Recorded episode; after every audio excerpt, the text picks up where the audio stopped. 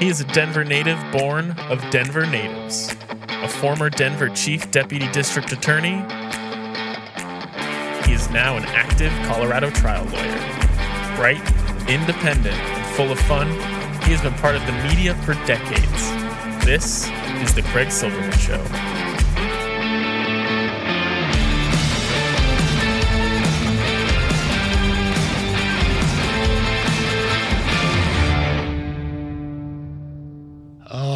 What a world, what a life, what a day. Saturday, April 23, 2022, episode 93. Featuring Chris Vanderveen from Nine News, Michael Bailey in Craig's Lawyers Lounge, Dave Gunders, our troubadour. We gab about Passover, Happy Passover. It continues, and his great song, Whatever the Future May Bring.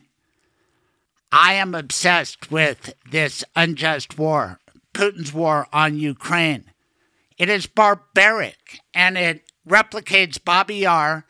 And we have a Babi Yar Park here in Colorado, right where Hampden meets Havana, Yale, and Parker. I had never been there till Tuesday. I went there with our troubadour. You can hear us talk about that. And I rode my bike back on Thursday. Sunday, there's big gathering memorializing the Holocaust. A lot of Colorado dignitaries will be there. 11 a.m. Sunday, Babi Yar Park. Chris Vanderveen has been around Colorado for a long time. Same with Michael Bailey. They both grew up here. Chris in Southeast Denver, TJ Kid. Now he's a bigwig at Colorado's news leader, Nine News. Give a listen and you will find out that maybe this is the new leader of Nine News, and maybe he's one of the most important journalists in Colorado. I think so. Here's Chris Vanderveen.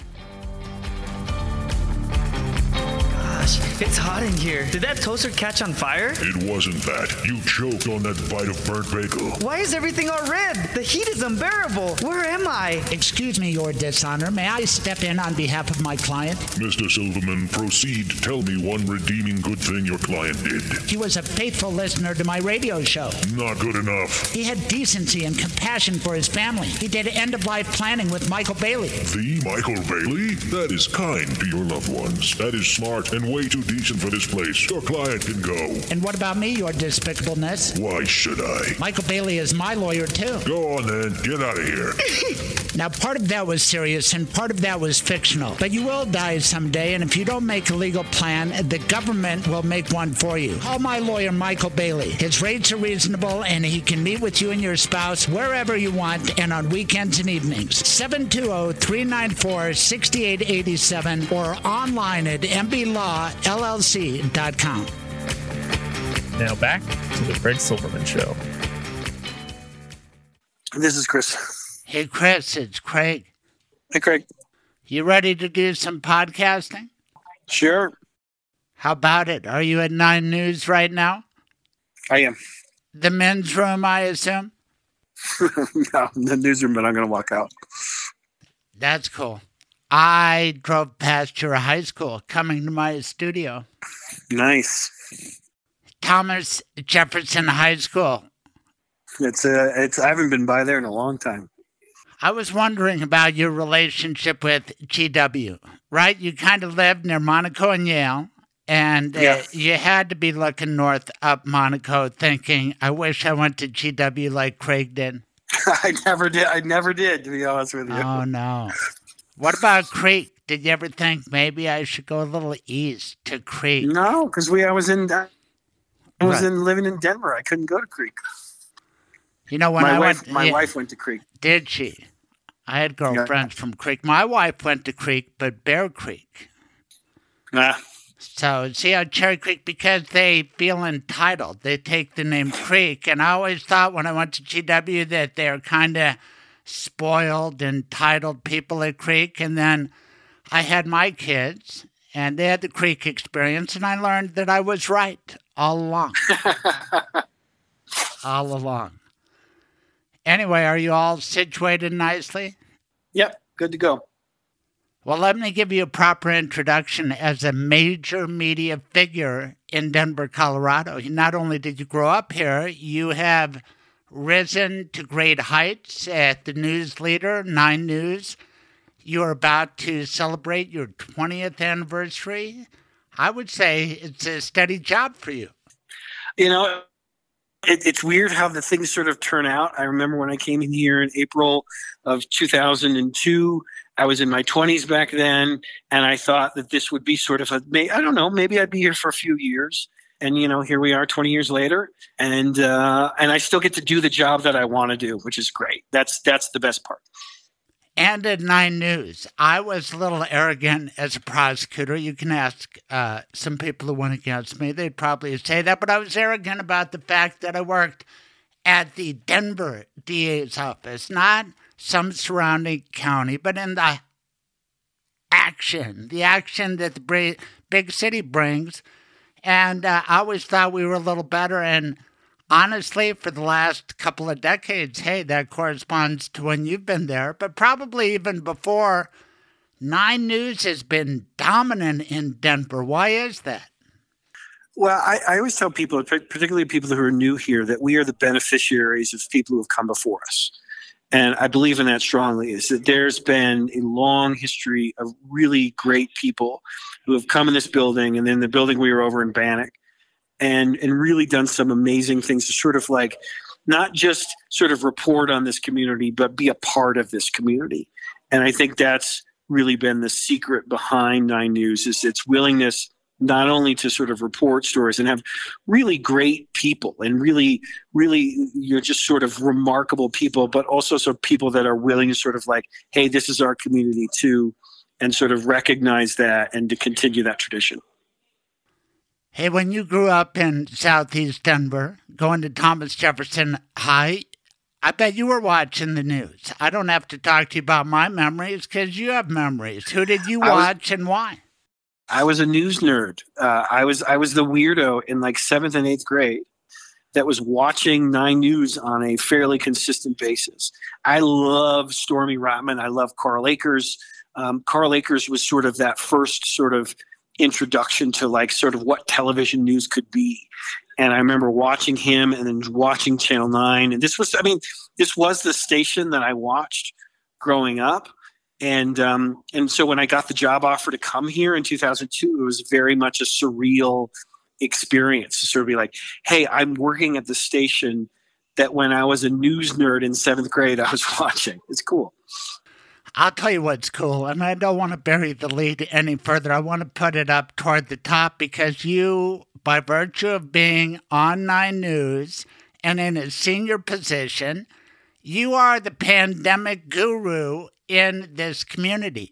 Dare I say, Colorado, Colorado's news leader. You go to Chris Vanderveen for information about the pandemic, and I've been going around town, and you have no more masks at DIA uh, federal judge in Miami. Is the pandemic over? It is not, but it is transformed. Uh, it's very much different than where we were two years ago. And I, have got a, I mean, I've got a twin brother who works here in town who's an emergency room physician. And you know, back go back into March of 2020 when there was just so many questions that we had and my brother who's sort of like seeing a number of patients starting to come in and there was sort of no real great knowledge as to well how does this spread?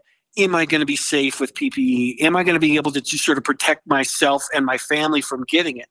And we've learned a lot more about covid. We've learned a lot more about the virus. And most importantly we've learned a lot about how to protect ourselves from it. And I, I, you know people can have all sorts of opinions as to what's happened over the last two years. But I think looking back on the advancement of the vaccine, we're going to sort of herald as one of the great advancements of the last few decades this idea that we could build a vaccine in a short period of time and really and really offer people a really great level of protection. And is it foolproof? No. Does it work every time? Absolutely not. But what, what i said early on and i still think it rings true is that the vaccine is really, really, really, really good at preventing you from getting really, really, really sick. And that's what we needed it to do. And because of that, it's transformed. So you ask, is the pandemic over? And I say no, because we still have a large number of people that are still getting sick. Here in Colorado, the numbers are just starting to go up. They're, they remain very low to where they were three or four months ago, but they're starting to go back up again. And that's a sign that the virus isn't done. The virus is still going to do some things. And I think it's going to do some unexpected things. And I think that's normal for this type of situation. The key and the key difference is now is that we know how to deal with it so much better than we knew back just two years ago. How about your role? Do you feel the weight of what I put on you? You are on Nine News. And uh, honestly, I don't know anybody on the local scene more outspoken on the pandemic. You take strong stands, as you just did. Hey, if you really want to be protected, get a vaccine. And I've noticed that, that it's not a both sides thing on most local media. It's get a damn vaccine. And you have uh, news people advocating that, some in commentary, some as kind of public service announcements. What do you think about all that? Well, I think it's okay because what happens is that we, we as reporters, I believe the central role of reporters is sort of look at things and sort of like, where does the evidence pointing you? Where is the data pointing you? And the data and the evidence is really pretty remarkably clear. Again, is it foolproof? No. Can there be problems associated with it? Yes. And I think people should be educated in terms of the, the, the low risk that, that every vaccine carries with it. But at the same time, I think it's okay for reporters to come out and say, here's where the information is pointing us. Here's what we've found out so far. And you don't have to both sides that issue. You don't have to both sides an issue of has the vaccine been effective? It absolutely has been effective. And you can't sort of you can't sort of both sides that because then if you start to both sides that issue, then you're giving much more credibility to an to an other side that doesn't deserve it. To be quite honest with you, because they haven't presented the evidence to sort of back up their claims. I mean, there, there's been all sorts of goofy ideas that have been put forward over the last two years of things that have been proven and then more importantly things that have been disproven and yet people who who sort of work in this sphere sort of recognize that it takes so much more effort to sort of go against the things that have already been disproven because they continue to circulate. And that's a problem. That's a far it's a that's a much uh, wider reaching uh, problem than just with covid. That's sort of the reality of the world in general. But when it comes to these type of issues, yes, absolutely. And I've, I've felt no pushback from my bosses and I think most importantly from the people that I deal with. I mean, look, I, I, I take a lot of flack. Uh, any reporter who's covered COVID over the last two years has taken a tremendous level of flack from people saying you're a hack, you don't know what you're talking about, you're sort of in that. And this is my favorite that I'm getting paid by big pharma, I'm the big in the pocket of big pharma, and I'm still waiting for that paycheck. But at the same time, it's like this is this this is what we're supposed to do. Like reporters aren't here to make friends with everybody. Reporters are here to sort of come out and sort of like say, here's what we know. Maybe we're the idea is like getting us as close to the truth when you don't know the truth, and maybe you'll never know the full truth, but it gets you as close to that truth as possible. I'm trying to size up just how smart you are. And I'm weighing in that you went to TJ and you went to CU, right? And and that's good. And I'm trying to figure out. Uh, I, I know you understand numbers because your exposés on hospital billing versus what insurance companies pay my God, you are fantastic. So you get numbers, you understand percentages, and I think I do too. And what you are saying, if you're playing the percentages, you get vaccinated because the evidence is overwhelming. It's a matter of numbers. Now, here's where I'm trying to figure out if you're smarter or I am, because you attempted calculus after you know, the kind of easy arithmetic that you and I are doing here that some people are incapable of, but we could do that. You attempted calculus and decided I better go into journalism as opposed to being my brother with an emergency doctor sort of thing. And I didn't even take calculus because I think I was a little smarter than you, realizing that I was going to be a lawyer and not needing calculus and maybe you should have realized that a little earlier. so I was in, I was like, in addition to being a news nerd, I was sort of a math nerd growing up, and I was much better at math than I ever was in English. But I also decided early on, like, I was going to go into a different. I was going to go in a field that didn't require a lot of calculus. Now, keep in mind. So I've got a twin brother. We both went to Thomas Jefferson High School, and my mom was very, very proud of this. Is that so? My brother. Uh, it was number one in his class. He was the valedictorian of Thomas Jefferson High School, uh, class of '92. And guess who was number two? Guess who finished runner up? to his to his brilliant twin brother, and fortunately, it was me. but I was that I was You that were kid. one I was too. We Wow. were one two in the class. There was even like a little newspaper article about us at the time. All right. about being those kids. Can I top this? Okay, my sister, 13 months younger, one grade behind me, class of 75, GW, valedictorian, much bigger school than TJ, a little better academic reputation, especially back then. And then a year earlier, what do you think I was? Where were you? Not anywhere near number one or two. I, I was number 18, and I think that there were 16 females ahead of me. So, nice. yeah, so I, I was still pretty proud of that. But uh, my sister, she got a Boettcher's scholarship and all that, and she went on to be a board certified internal medicine veterinarian, and she listens every week. Say hello to my sister Nancy. Hi, Nancy. And I will say this too, and I don't I don't want to gloat too much, but I I too am a Boettcher scholar. I got a, the Boettcher scholarship in 1992, which was very very formative in terms of allowing me to go to college without having to sort of put together all of that debt that so many of my my peers are sort of like saddled with Oh even after these many years. You are gifted, but then again, I have to question your intelligence. And I loved my time in Boulder, at CU Law School. It was great, sort of a small school and perfect. But undergrad, why not go to Colorado College? You have a free ride to any school. CC costs about four or five times what CU did. Why not avail yourself of the best? because I was a CU kid. I was like, I think. Plus, they had, they had a journalism school that I wanted. I mean, I, I knew that I wanted to go in journalism at the time. I, my brother, my older brother, had gone to the University of Colorado. He was in the journalism school at the program at the time, and I just said, "That's what makes sense to me." I hear all of that call. You can sort of make better advance use of that Boettcher scholar money, but at the same time, plus I loved Boulder. Like, I mean, I I, I sort of have a love hate relationship with Boulder these days but like Boulder at the time, I loved it, and I loved this idea, this great, amazing campus. Um, I was I'm also a sports fan, so I had this ridiculous idea of like going to a college because they had a great football team, and um, it was fun. I, I really really enjoyed my time at University of Colorado, and I I, I I don't regret it at all.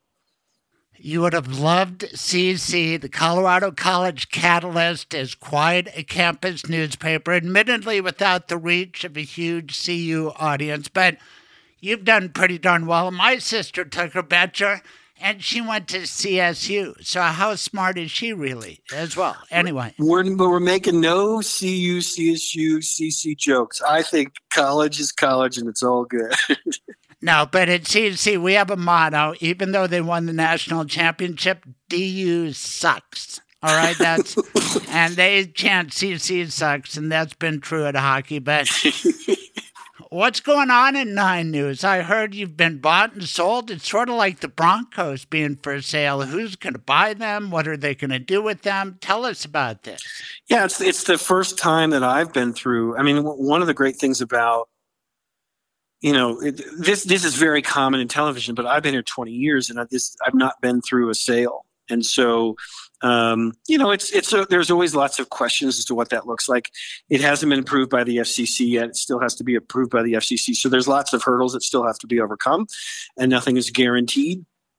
But it's sort of like people ask questions and people sort of wonder, okay, what is that going to mean? and what is that going to mean for the future of the station i you know I, i'm not going anywhere as long as they'll have me and i think as long as you know as long as someone is stupid enough to keep me around i'll keep doing my job Doggone it. Uh, I have the privilege of writing for the Colorado Sun, and uh, they had to move on when Alden Capital ruined the Denver Post. I mean, a lot of us are worried that Nine News might get bought by somebody who will do that. Am I right to worry about that? Uh, and internally, do you guys worry? And e- even worse than uh, the bean counters who are going to strip it for profits, What about the companies that have a political agenda like Sinclair or one of those groups? Could Yeah, Nine News ever fall prey to that? I hope not. I hope not. I, I think one of the things that I've always sort of really, really, really respected. So we're we're owned by a company currently called it's called Tegna. And what happened, I can't remember how many years ago. It was a number of years ago where Gannett, we were owned by Gannett for a number of years, and then Gannett and Tegna split. And Gannett really took over the newspaper division of the company. Like USA, I would always tell people, like, who, when people would ask me years ago, they'd say, Who do you work for? I'd say Gannett. What's Gannett? And I said, Well, they own USA Today and so that was sort of made it made it easy to understand. But then the split happened, and then we became Tegna, and and I would say we we are what happened when the company split up, and we're just the television division, and so it's upwards of like 50 stations right now, um, scattered around the country. It's a large ownership group. And one of the things I've always really loved about this place, and I think there's a misunderstanding with it when it comes to journalism, is that are you told what to do? Are you told what stories to cover? Uh, is there pressure from a sales department or whatever on what you need to cover? And again, I've been here 20 years, and I mean, if if you drive by our building on Speer, we're at the corner of Speer and Logan, is that there's the upstairs floor. That's really the sales aspect of what we do here at Nine News, and that's vital, obviously, to getting make sure that somebody like me has a paycheck. And on the bottom floor, really, is our news operation and it's sort of symbolic but it's also not symbolic it's sort of like it's this idea that there is this separation between the business aspect of a news operation and the television journalism aspect of that and to keep those two things separate is really vital to sort of ha- ha- having that independent voice in journalism and and i think i mean i'm optimistic and I, maybe i'm foolishly so and you may interview me a few years from now and i say boy did i read that wrong but I, I i'm optimistic that what we have in place here is is working at a level that somebody that even an outsider comes in and says, I think they've got a good thing. I don't want to mess with that too much. Again, maybe I'm being ridiculously optimistic, but I'm hopeful. I'm hopeful for this station. And certainly there are lots of questions and there's lots of concerns because we've seen what's happened to the newspaper side here in Denver and it hasn't been great um, with uh, what, what's happened to what happened to the Rocky Mountain News, what happened to the Denver Post, what continues to happen to the Denver Post. There's really great, amazing journalists who work over the Denver Post, and in many ways haven't deserved what they've gotten over the last few years. And so, of course, you don't want that to happen. And there's a changing landscape in journalism in general. Journalism, journalism, the business side of journalism is just different today than it was 10, 20, 30 years ago we're not like the, the kind of revenues that came in all those years ago are, there's more competition.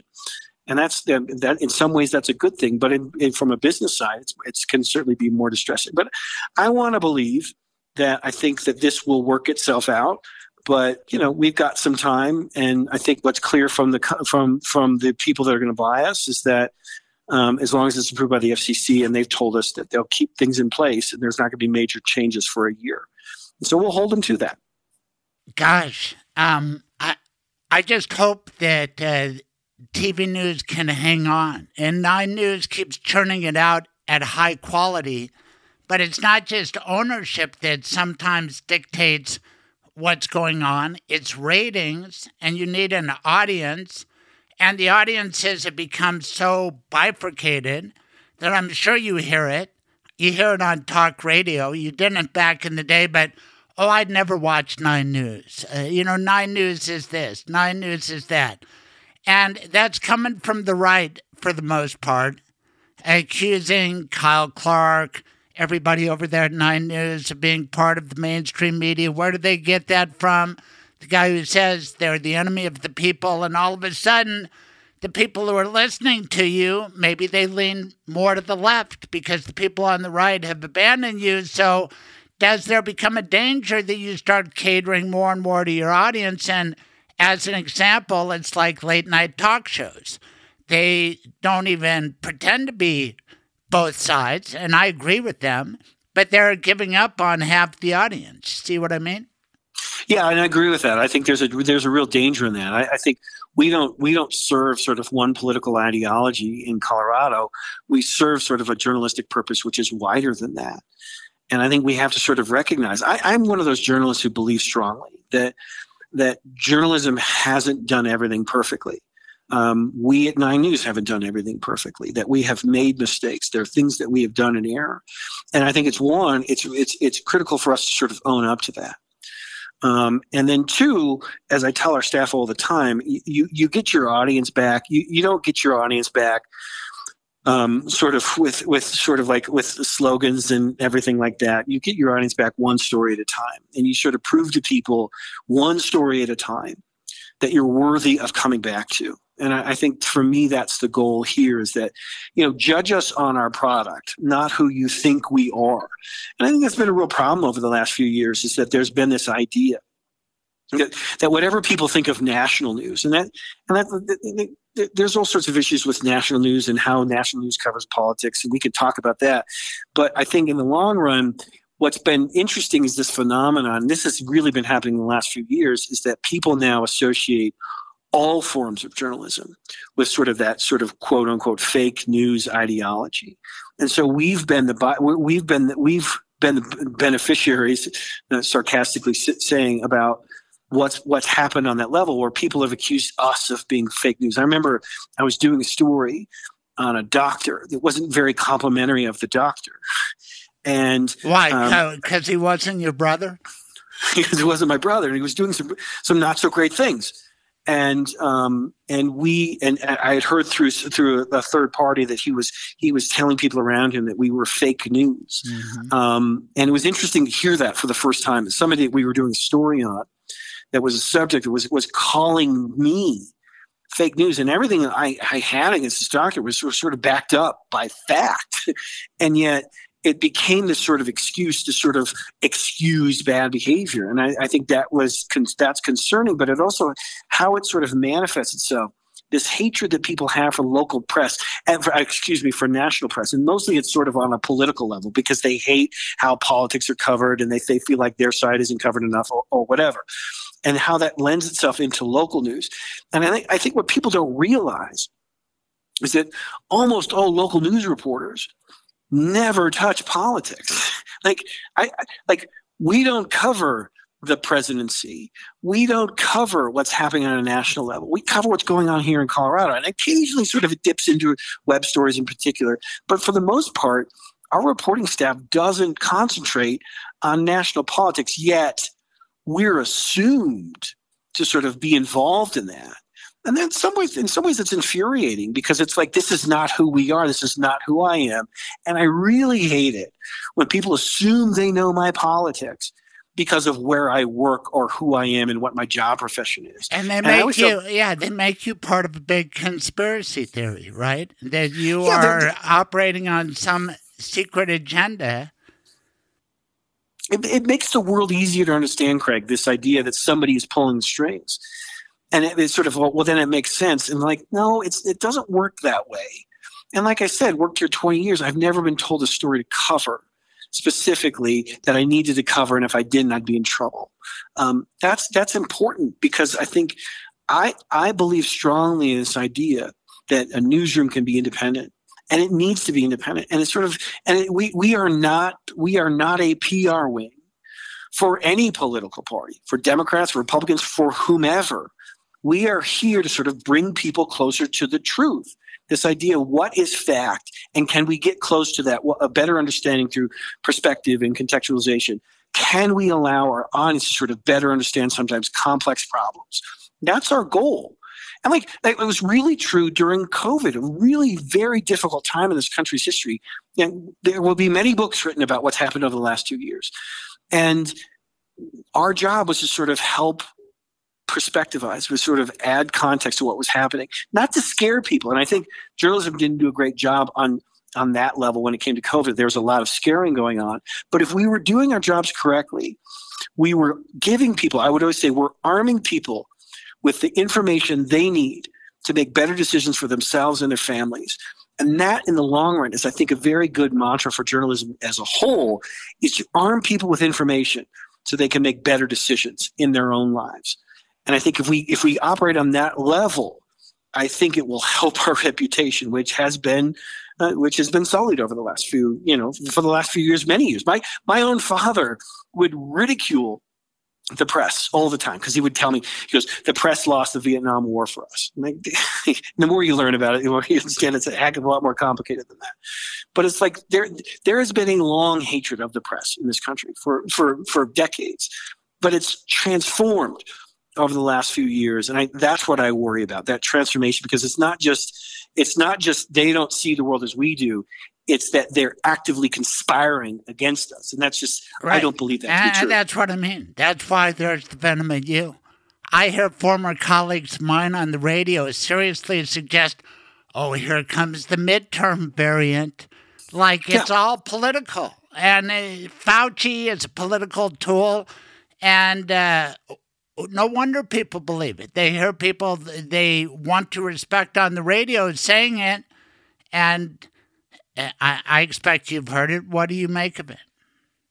Well, look, I, I listen. I, I do listen to talk radio a lot, for better or worse, and um, I, I like. But what, what what you cannot escape anymore from talk radio is this constant drumbeat of the press is the enemy, the press gets this wrong, the press is working against us, the press is awful, the press is evil, the press is you you can't go 5 minutes now listening to talk radio or to cable news programs particularly in Fox News without this idea of hearing the press is the problem. And I, I, if, if, if anybody came up to me and had a conversation with me, what I would say is, the press isn't perfect. The press can be part of the problem. But to simplify the problems that we have in this country by sort of making a scapegoat out of the press is just an oversimplification, oversimplification of the problems that we have as a country that are much deeper than that. And what I would say to them is don't allow somebody to sort of uh, don't allow them to sort of simplify that problem to the point where they're saying that's that that's if we just fix the press then we'll fix the problem it's so much deeper than that. And when people are telling you on a constant level that the press is the problem, they're talking down to you. They're treating you like an idiot because they think that that's the only thing that you can understand, that the press is the problem and nothing else. And I think that's ridiculous because there I, I know colleagues in this business. There are people that are doing amazing work right now on a daily basis in national and local journalism. And it's just it's incredible work. And it's like that's what I, I, I, sometimes I wish we could do a, a, better job of telling our own story about what journalism is about. Um, I love talking, as you can probably tell, I love talking about journalism, the future of journalism, and what we are and what we need to be. But I think at the end of the day, if you're allowing someone to talk down to you and tell you that all of your problems are a result of a bad, maniacal, evil press, they're treating you like an idiot and you deserve better. And honestly, I believe you when you say you're dedicated to putting the truth out there. And I know when I was a prosecutor, our mission was to do justice, which is pretty close to telling the truth, right? Getting it out there, telling mm-hmm. the story. And that's a beautiful thing. And I don't want to be accused of talking down to you, but I am still pretty competitive over the GWTJ thing. And that term, fake news, do you know where it came from? Uh, I think I you know you're putting me on the spot. I used to know this, and I, I it was a guy me. named Craig Silverman, not me, but a Canadian guy who wrote a book called Regret That's the. Error. Yeah, and he came up with fake news, kind of what the tabloids did, and he put it in an article. Brian Stelter magnified it, and I had both of them on my show explaining how they used fake news and then Trump stole it and put it back on CNN and guys like you. So I'm not that Craig, but I've had him on my show and I met him up in Montreal and he's a cool guy in journalism. I think he just caught up in that problem at BuzzFeed. It's an unstable business, but not for you. Let's go back to you and I noticed you said you addressed the staffers because you are a higher up there now. And one of the things that's made Nine News great is the stability of leadership. I didn't really know Roger Ogden, heard about him, but I did know Patty Dennis back in the JonBenet days when I was there all the time doing, doing commentary during the OJ trial, too. And then and Nicole Vapp, she's been there a long time. She's just leaving. And that may leave you as the top guy. What do you think? Heck no, I never want. I never want that target on my back. But I, here's what I'll say: is like, so when I interviewed here at the station back in 20, 2002, um, my one of my final interviews was with Roger Ogden. It was very intimidating because Roger Ogden is is is really sort of one of the masterminds of what's taken place in Denver news. And he worked over here. He worked at, at Four Bit, and it's just he's brilliant. And I remember being so intimidated to have my interview with him. And he was great. He's just a really great, um, remarkable guy. Um, I was hired by Patty Dennis as when she was the news director at the time, and and and she's just sort of this sort of brilliant mind of sort of how news works. And you could always go to her and sort of go with her with a conundrum of like, I'm sort of spinning with this idea in my head, and she would ground you and allow you sort of like give, give you a really smart answer. And we're just like, and the same way with Nicole Vapp, this idea that I could go to Nicole because I work with her when I, when I was with the invest, when I switched over to the investigative team here, and she's my boss and I could always go to her with a conundrum or some sort of story or idea or problem, and you get this really sort of great down to earth answer, and that's what I that's what you sort of need um, as a journalist, and it's like it's it's intimidating to be. I'll be honest with you, to be be the guy that like eventually after 20 years you sort of i guess you sort of like you have to sort of assume some sort of leadership role here and it's intimidating because I, i'm used to going to other people smarter people than me and ask about what I need to do. And sort of it's weird to be in a situation where, uh, you know, people start to come to you and ask you questions and you just hope you can provide the right answer. Um, this is not a flawless sport. I mean, we make decisions. It's amazing how many decisions we make on a daily basis in terms of what we're going to cover, how we're going to cover it, who's going to cover it, those type of questions. Uh, and so you really need a strong base um, sort of keep you grounded and sort of and to make those decisions um, for you. And it's it's it's was so helpful for me in my in younger part of my career to have the Roger Ogdens, the Patty Dennis's, Nicole Vaps, Tim Ryan, um, who was assistant news director now is our content director, and then to have Megan Jurgemeyer, our current news director. These are great people who I can still rely on, and I need that. I, I journalism is a team sport. Uh, it's done best when you sort of bounce ideas off lots of smart people, and no one person in this sport has figured it out. So therefore, we have to go to other people and say, "Yeah, I'm thinking about this," and they'll tell you, "No, you're stupid, Chris," or "I think you're on the right track." That's very beneficial when it comes to journalism. See, if I'm the new owner, I'm listening to that and I'm saying, hire this guy because I would not want to mess with Nine News tradition. And again, I go back to the Denver DA's office where I did not get elected in 96. Bill Ritter did, but at least we'd grown up together under Dale Tooley. And when we got there, Beth McCann was already there as deputy DA, and Mitch Morrissey came along and we trained him. And so it's all been in the family. Nine News, as far back as I can remember, it's all been in the family. Isn't that important for I think, continuity? Well, yeah, it's for continuity's sake and just for sort of an understanding of of the market. Like Denver, people who you know again I I'm from Denver and so I'm sort of used to a a level of of what to expect in terms of local news. And well, I I think what's what's good what I hear from a lot of people a lot of times is that they'll go someplace else. They'll go to another city sometimes bigger city and they'll watch the local news and they'll say wow I didn't realize what we had in Denver. Um, because I see some of the flaws in the other in the other markets around the country. And I, I think Denver is gen- we're generally what 16th or 17th top television market in the country, depending on, on depending on the year and depending on what's going on. But like we're we're in the top 20 of television markets, but we're certainly not the biggest. Um, but it's nice to hear really good things about this market. And I, I don't think people understand who aren't sort of like in, deeply involved in local television television news as I am how much Denver and the news market, not just nine, but all of the stations here in Denver are deeply respected by people around the country. This is a competitive news market, but there's really good product that's put out here. And if you've seen other markets, you understand what I'm talking about. Is that there's good stuff that's done here, and I'm proud to be proud to be a part of that because I think there's really good people who work here. And like I said, I I love Nine. I'm partial to Nine. I think we have the best product here in town, but I also realize that we're better because of like the really good stations that are here as well. Seven, four, 31 people are doing remarkable jobs around, in, around the city on a daily basis. Yeah, but come on, Nine News and your alumni who have made it big nationally and in other markets. I think about Cheryl Preheim, who, when I met her, was a producer for, uh, Dan Caplis, calling me to come on to talk about the O.J. Simpson case. Uh, and then there's Kevin Corke. I mean, Tom Costello. My God, it's it's a who's who of uh, national broadcasting. Yeah, Will Ripley, who's working on CNN, who was working all over the country. Like these are good people. Like you bring up Cheryl. Cheryl was was sort of right across when I started. Um, Cheryl Preheim was right across from me, um, and my and my desk. And I remember I had this moment with Cheryl. We had been here like I don't know.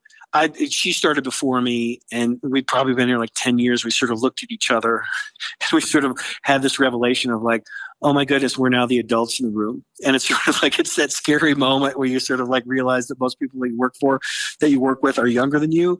And we reached that point in our 30s, and it was sort of intimidating. But like Cheryl's brilliant. Cheryl is uh, she's working in Atlanta now. Um, she's just a brilliant, brilliant journalist, and just these really good people. Like it's not a coincidence that we've got the, that caliber of people. Um, you, you mentioned Tom Costello. Tom, um, when I interned here at nine when I was in college, and uh, Tom was a reporter at the station at the time here at nine, and um, looked up to him. And now you see him uh, just doing incredible work at NBC. He's he's a pro, um, and that's it's good. It's good to have that sort of level of people. You, I guess, you get the idea that maybe we're doing a good job by the people that we put out. I think we put out some really good people.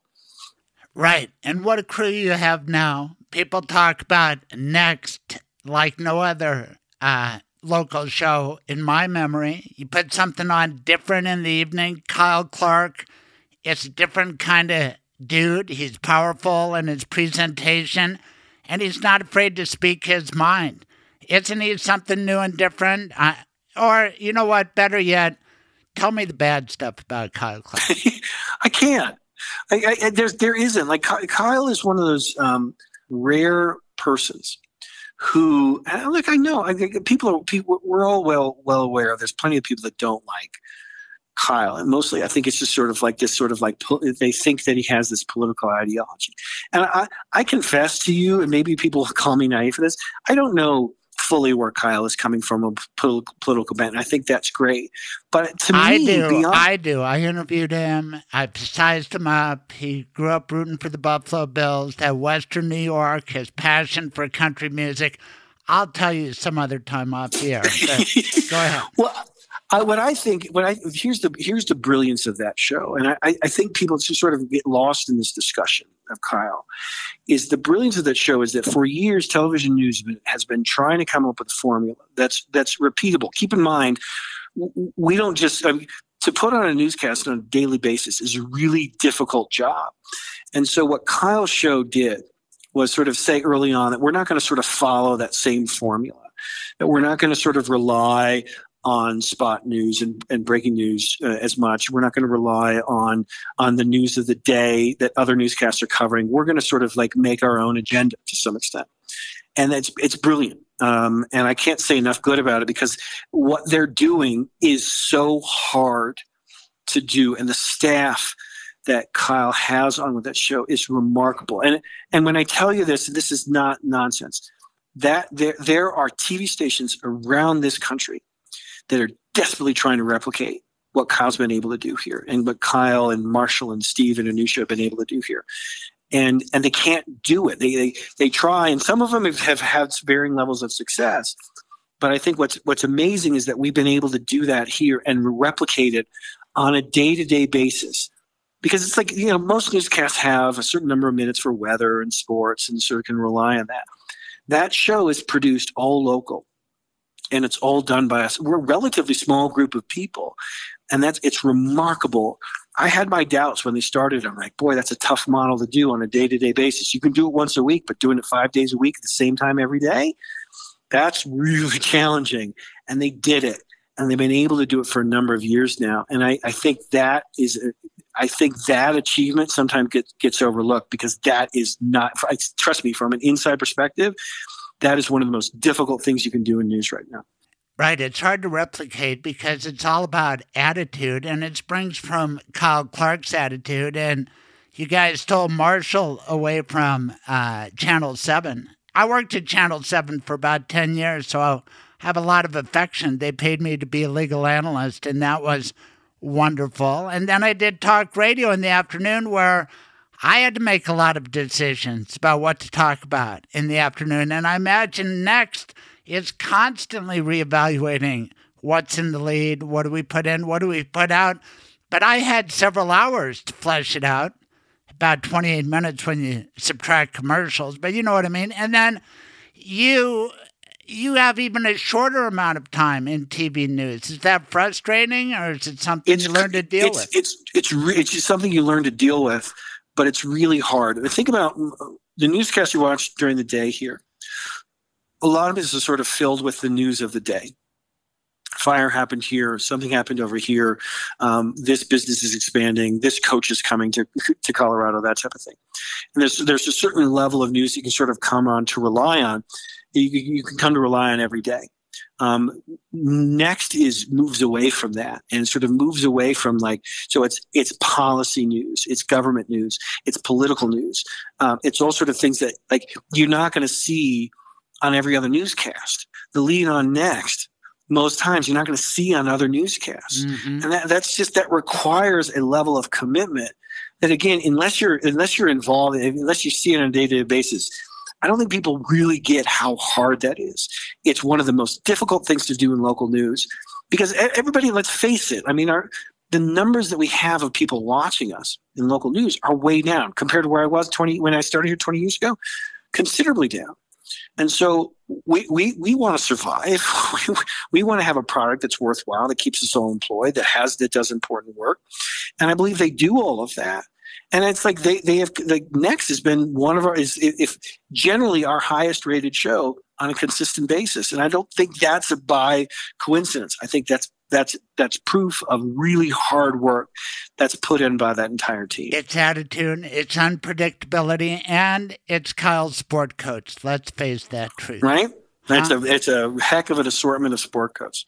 But he has his detractors and uh, talk radio. Like I was part of that world and I saw it change drastically. And with corporate ownership that I thought went crazy for Donald Trump. And uh, they got rid of Michael Medved. And then I was shocked when Dennis Prager became such a Trump fan. You're a talk radio aficionado. Were you surprised by that? Well, I, I think it's like you know I'm not making the decisions on a talk radio basis, and I think that, that like I think it's difficult to sort of find a, a lineup that works these days. And I'm, I'm not sure. You know, I should probably be better versed in this. I'm not sure what the target demographic is for talk talk radio. Somewhere between but- 75 and 90. Right? So it's not great. Right. right? And so you got to come up with a model too that works. And, you know, I just I wish it wasn't sort of that sort of like low hanging fruit of like trying to just get people angry. Um, that's not the. I mean, it's actually not the hardest thing to do. It's actually fairly easy to sort of build up a level of just like here's what you should be angry about today. Um, and that's uh, you know we all know that like this country doesn't need a heck of a lot more anger going on it right now. There's plenty of that to go around right now, anyways, without somebody sort of like ginning it up. And I, I think that's a challenge. And I think I, you know, I, I, you know, I, I'm sure there's people who work in talk radio that work that wish they could come up with a better format that was more productive than than just sort of like getting angry about stuff. But you know, I guess that's how the game is played. Right, but I'm trying to figure out Prager and Hewitt, and true, they're not Boettcher scholars, but I thought they were pretty darn smart. And what I'm thinking in the case of Prager is that he had his Prager University a bit censored, and he got in wars with Google, aka YouTube, and people on the left. And uh, eventually, when people start giving you crap, then maybe you get further the other direction. And I'm wondering if that has ever happened to you when everybody on the anti mask, anti vax front is peppering you with hateful comments. Does do you worry that that may push you further away from that crap? No, I, I, I ideally, I, ideally, I, I hope it makes me better. um, I, ideally, I hope that sort of like level of like, because I, you know, you t- like I said, any reporter that covered COVID took a lot of anger and animosity. But I think sometimes, I, sometimes hidden in that anger and animosity, sometimes a valid point. Um, and it's sort of the job of the reporter to not just sort of like ignore criticism. And I, I, think we have to learn to sort of be aware of criticism and not just sort of discount it because it's coming from somebody who's super angry and sometimes seemingly irrational.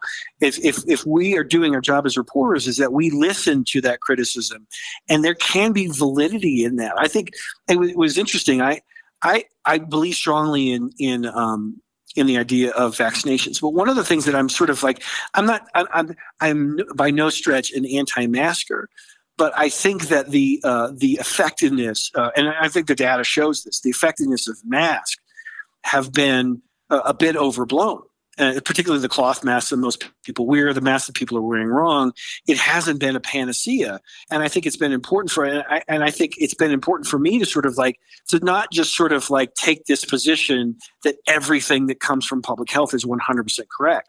Um, so public health has gotten some things wrong over the course of the, of the pandemic. And I think it's important for us to sort of recognize, because again, I, I say this a lot too, but we're, we're not the PR wing of political parties and we're not the PR wing of, of public health. If public health says something that is wrong or incorrect or dubious in nature, it's still our job to sort of call that out.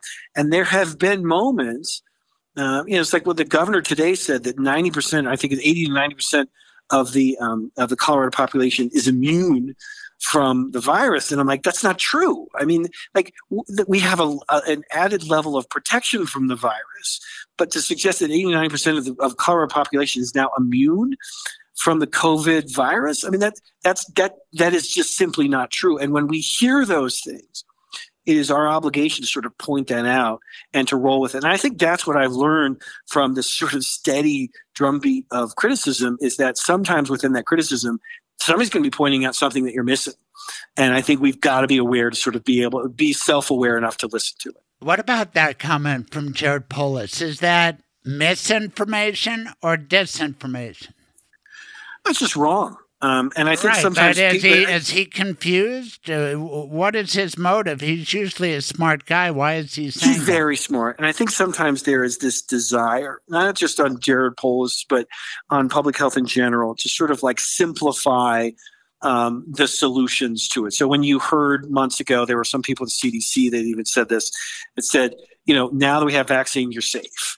Um, well, then we found out in December that lots of people who've been vaccinated ended up getting COVID. And so their willingness to sort of simplify the, the solution and say vaccines work all the time sort of then it lends itself to the to the people on the other side that that really don't know what they're talking about. And they say see see vaccines don't work. And I'm like no like there's like what's what's what's amazing to me is the sort of the lack of of the ability of of some people to sort of like recognize nuance a vaccine doesn't have to be perfect to do its job. You know, you talked about before this sort of law of statistics and numbers, and and what are the odds of this or that? Are my odds better by getting a vaccine or not getting a vaccine? And so th- that's what, what what was important. And I think that oversimplification and that tendency to sort of overgeneralize, whether it's you know the governor's been really, I think the governor's been great in, the, in a lot of the aspects of this, but the, he's he's fallen victim to it too. This idea that we can oversimplify because I think there's this feeling like, well, people just won't get nuance. And I think what I've learned over the last two years is that people do get nuance and they really respect it and they appreciate it when you when you shoot it to them straight, when you tell them this is what's going on and this is what we know. And more importantly, and I think this is this is a transformation in journalism too. It's not just important to tell people what you know, but it's important to tell people what you don't know. And I think that people will appreciate that and respect that more than you sort of fill in the gaps with your own nonsense. Right, but you are not the only one with a broadcast microphone, and there are a lot of people getting paid, and it's remarkable how so many people say, "Oh, to pick a station, 710 KNUS, Salem Media," how they are all anti-vax, and yet they're pro relief factor, right? Relief factor will fix you. Just perfect, you know.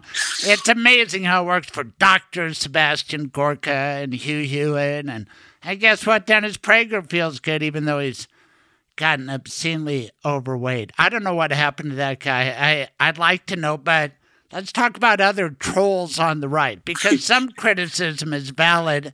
But then you have other people doing stuff for money that just sickens me because I see it ruining the country, and that's Tucker Carlson. What about you? Well, it's it's this idea that you know you it is that everything is something to be enraged by. Um, and and if you listen to Tucker's show, there's a lot of that. Here's what you should be angry about today, and it and it it, it has its its its it is not an ineffective type of thing. I mean, if you look at sort of like th- this type of like rage inducing sort of propaganda has been going on for a long time, for a very long time. It's just that there's more outlets that are capable of doing it now. And it's just like, if, if, if you watch a show and all you're doing is getting angry about something, then then then ask take a sort of step back and say, well, what what what is the point of this? Because the point is to get you angry. Because people who are angry are easier to control. They're they're easier to sort of like get them to act and to get them to do something. And then I think in Tucker's case, just like this, get this idea, get people to vote, vote a certain way, and have this sort of like sway over politics. And I think that's critical. And like he's you know, the, the argument can be made, and I think it can. And I think even for myself, that he's brilliant at it. But just being brilliant at it doesn't mean he's sort of like like he's doing better for the country. Because like everybody knows somebody. I've known people in my own family that like had existed on a steady diet of that kind of stuff, and it made them sort of like close off.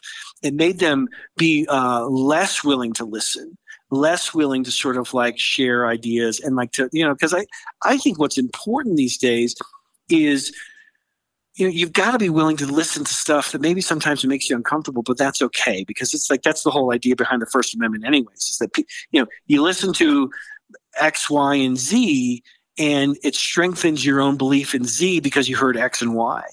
And i think that's that's what's sort of sorely lacking in a lot of this is like it's just the outrage factor what am I going to be mad about today? And maybe it feels good. it feels good going down, but it's like it's awful for your system. Um, and I think that's the case with a lot of these shows. It's days. not just awful for your system, it's awful for society because it's led to January 6th, it's led to violence, and it's led to threats against guys like you and Kyle Clark. Didn't Tucker Carlson bring up Kyle Clark? And isn't it yeah. true that in this modern environment, that this leads to real security concerns that you probably never thought about 20 years ago? Absolutely, and I think what's what's key, what's critical in all of that is that I call them sort of every sort of like online threat or harassment sort of uh, uh, program or, or system sort of be effective. In order for it to be effective, they're really sort of dependent on an amplifier where somebody sort of comes out and says, "Hey, um, Kyle Clark did this," and and that amplifier that has a lot of followers, and then the followers are the ones that sort of carry out the dirty work, and the amplifier gets to sit back and say, "I didn't tell my followers to do anything. I just pointed out what somebody so and so was." was doing and yet i guarantee you this is this is where it becomes really sort of like difficult to swallow because like those amplifiers know exactly what they're doing uh, they they know that by putting a name out, like that, with the reach that Tucker has, like they know that by putting a name out on his program, that that's going to lead to a number of people, a lot of anonymous nitwits, to go out and sort of harass somebody. And they know they have that power. And the question is, why don't they sort of use that? Why are they okay using that power? And then sort of falling back and say, I don't tell people to do anything. That's the that's the easy cop out and I think that's what that's what I think is, is most isn't. It for money, power, and ratings? Of course it is. That's I mean, but that's that's when it, when it comes to that style of entertainment, that's the goal, right? It's all of that, money, power, and ratings. And I and I think you know the argument can be made that Tucker's been incredibly successful with that, um, and it's it's certainly a, a a thing that works. But like you like you mentioned, like how what at, at, what cost? I mean we we have a significant part of the population right now that believes in their heart craig that that the election was stolen. Well right and, let's let's not talk about tucker carlson anymore because we have a greater example and even more successful than tucker carlson and that's donald trump. He uh, went from being on channel 9 right? He was on your station celebrity apprentice Yep. Um, and he parlayed that into the presidency. And he's the guy who calls you and people like you the enemy of the people. And uh, I caught some of the backlash. You cannot uh, criticize the great leader. It's it's shocking. I don't know what journalists are supposed to do. I know what I do in uh, my Colorado Sun column and on the podcast. I don't do the both sides thing because to me, Donald Trump he represents a threat to democracy and to a free press and to the rule of law. All things I care about a lot. You don't have to run with that ball, but you can if you want to. Well, the, the only thing I'll say about that, Craig, is that I think it's, it's presented a really sort of uh, interesting, fascinating conundrum for the Republican Party in a number of states, including here in Colorado, where it's inescapable, where there are Republicans that, even though, they, they, let's face it, uh, Donald Trump did not do terribly well in this state um, last election, even the election before that. And so it is a difficult state for sort of a Donald Trump type, type of philosophy to sort of move forward. And yet, what have you seen from pockets of the Republican Party right now in the state of Colorado is that embracing of that ideology. And like there's other Republicans who sort of sit back and say, well, uh, I'm going to sit this one out or I'm gonna, uh, or I'm just gonna say things that maybe I don't believe in, um, while these other people sort of like gain control of the party. And the question is for the Republican Party here in the state of Colorado is, what is the direction that they're going to go in? Because they can be a viable party in this state. They absolutely can be. It's not. It's not as blue as I think some people think. But the same at the same time, it's like, what is the future? for that part of the Republican Party. And like as I said before, like everything sort of gets second guessed when you lose. And let's face it, the Republican Party has been doing a lot of losing in the state of Colorado. And there's lots of very smart Republicans in the state that want and, and perhaps even deserve sort of leadership roles in the state that could do some good things. But they're never going to get if if they can't get elected, it doesn't matter how good your ideology is or how how how, how smart your ideas may be. If you can't win, it doesn't matter. See, and that's a really big problem for the party. You are illustrating the problem because you think they really lost. And sure, you guys said on Nine News they lost by 13 to 14 percent, Trump versus uh, Biden. But we all know that's a big lie. And uh, you guys are telling it. Now, Trump's trying to, just like he did fake news, he's trying to say, you're the big liars. He persists and again, just as you guys had to make a decision on COVID, whether to back vaccines or not, and not play both sides like uh, TV news normally does, when it comes to the big lie, to me, responsible journalists label it as such. And, it's a lie.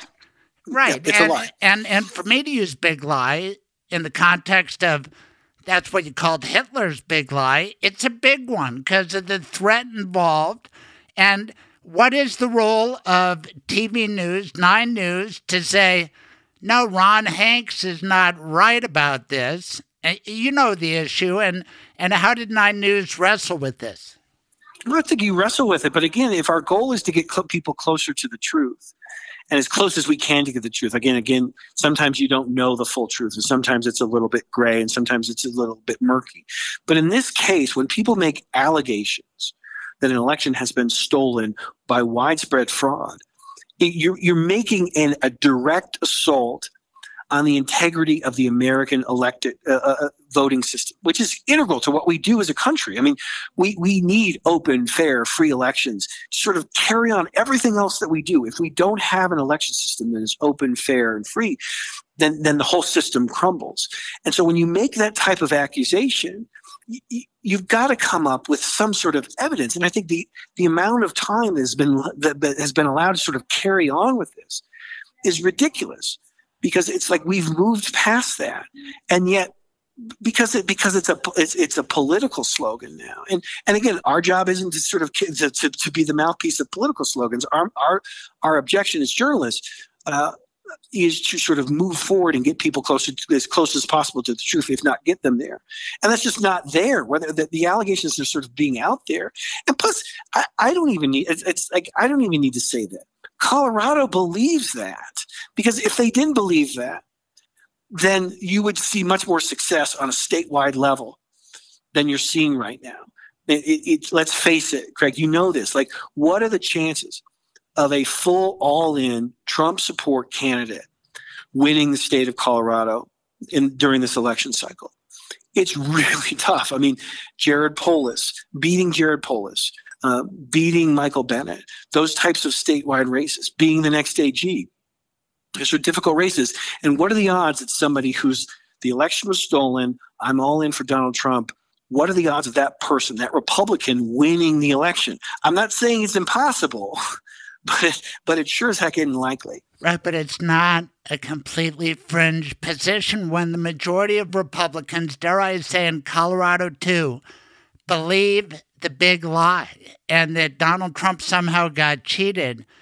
That's a problem. And when they watch Nine News, or they probably won't, because every time election integrity comes up, and that's what they like to dress it up as, and in states beyond Colorado, they've passed legislation. So at some point, and God forbid Donald Trump gets reelected, I can see where that truth gets bent back and that TV anchors will have to capitulate and say the contested 2020 election results. Could you ever foresee something like that, or does that mean America's over? No, no, I, I don't see a time because in order for us to do that, we'd have to be given a heck of a lot more evidence than than, than is presented now. And I think, I mean, if if all people are looking for from their news program is sort of like I call it like their own whoopee, their own blanket. If all if all people want from their local news program is to feel better about their own ideology, that's a tough place to put journalism in because that's not journalism's job. Our our job isn't always to make you feel better about your ideology and that's and then so that's where it comes into play with this issue. Is like our job isn't to make people who b- believe strongly in the idea that the election was stolen to make them feel better about that ideology. Our job is to report on what we know. Well, let's, so, let's say there's an impressionable young guy grew up going to thomas jefferson that kind of privileged atmosphere probably a republican family grew up being a republican but wanting to be a journalist and he's one of the majority of Republicans who thinks, you know, there was an election integrity problem with that last election, but I'd still like to work at Nine News. Could they? Uh, you know, I, I don't know. I, I don't know if somebody if somebody has if somebody if somebody is sort of committed to an idea that is wrong, uh, and they can't sort of like uh, and like like uh, that's a complicated question, Greg, because I think like I think we as journalists sort of have to be open to our own biases. Like right. there's this idea, like like there's this idea that that we don't have like journalists are supposed to we don't have biases. Of course we have biases. We have also we we decisions that we made are sort of dictated by that. I, I think it's impossible to sort of erase your own background and your own and, and your own sort of like where you were raised, how you're raised, what you know, what you've learned, and sort of erase that from the ideology of being a journalist. But the job of the journalist in my mind is to sort of like recognize that you have biases and to sort of like say maybe i don't know everything.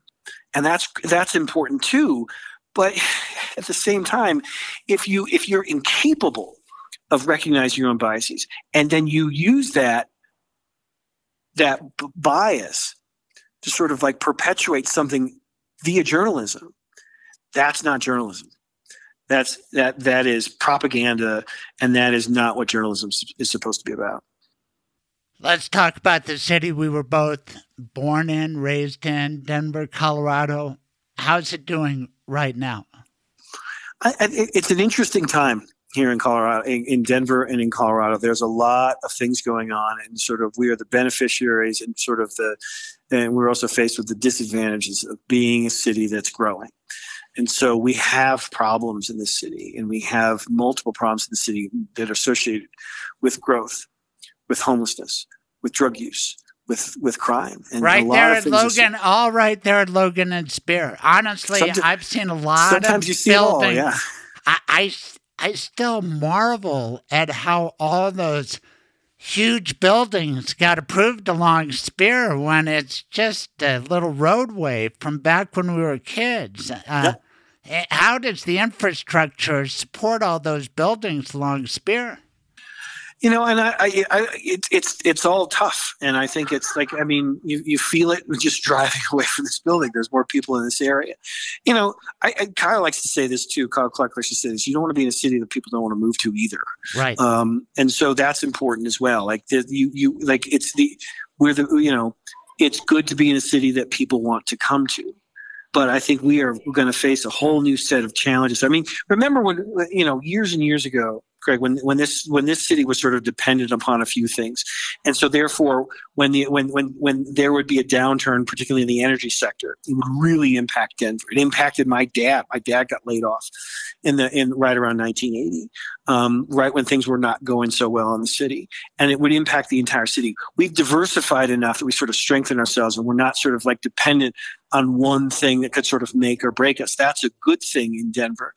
But at the same time, we're becoming a bigger city. And, and because of that, there are things that are associated with bigger cities and the problems that come with it that are uh, that are carried with us. And i think you know affordability is a huge issue in denver right now. Just being able to break into the housing market is a huge struggle. And then combine that with with an increase in crime the type of increase we haven't seen in, in quite some time.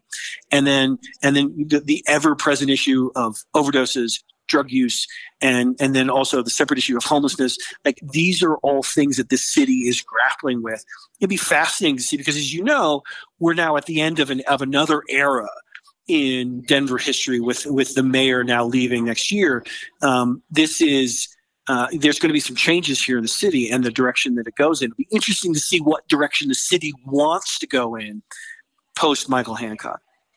No kidding. We've both seen booms and busts, busts and booms. And I've worked my entire career in downtown Denver, sometime in Lodo, sometime uh, the government end of downtown. But I'm worried about downtown. Are you?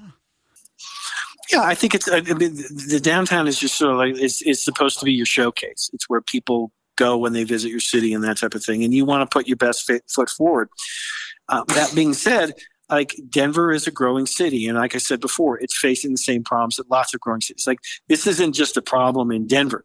Like I was in Portland a few weeks ago. These are this is a huge these are huge problems in places like Portland and Seattle and other cities. And like so cities are facing some unique challenges right. that I think sort of like how they deal with that moving forward will help define them over the next 10 years. But there are very difficult challenges that are facing cities like Denver moving forward. I am super grateful for your time. And speaking of putting your best foot forward, you are in the business of television where your appearance matters and how how do you deal with all that? The pressure to look good all the time. I like these audio venues because I don't have to get dressed up, but I I felt the exhilaration of TV and putting on the makeup.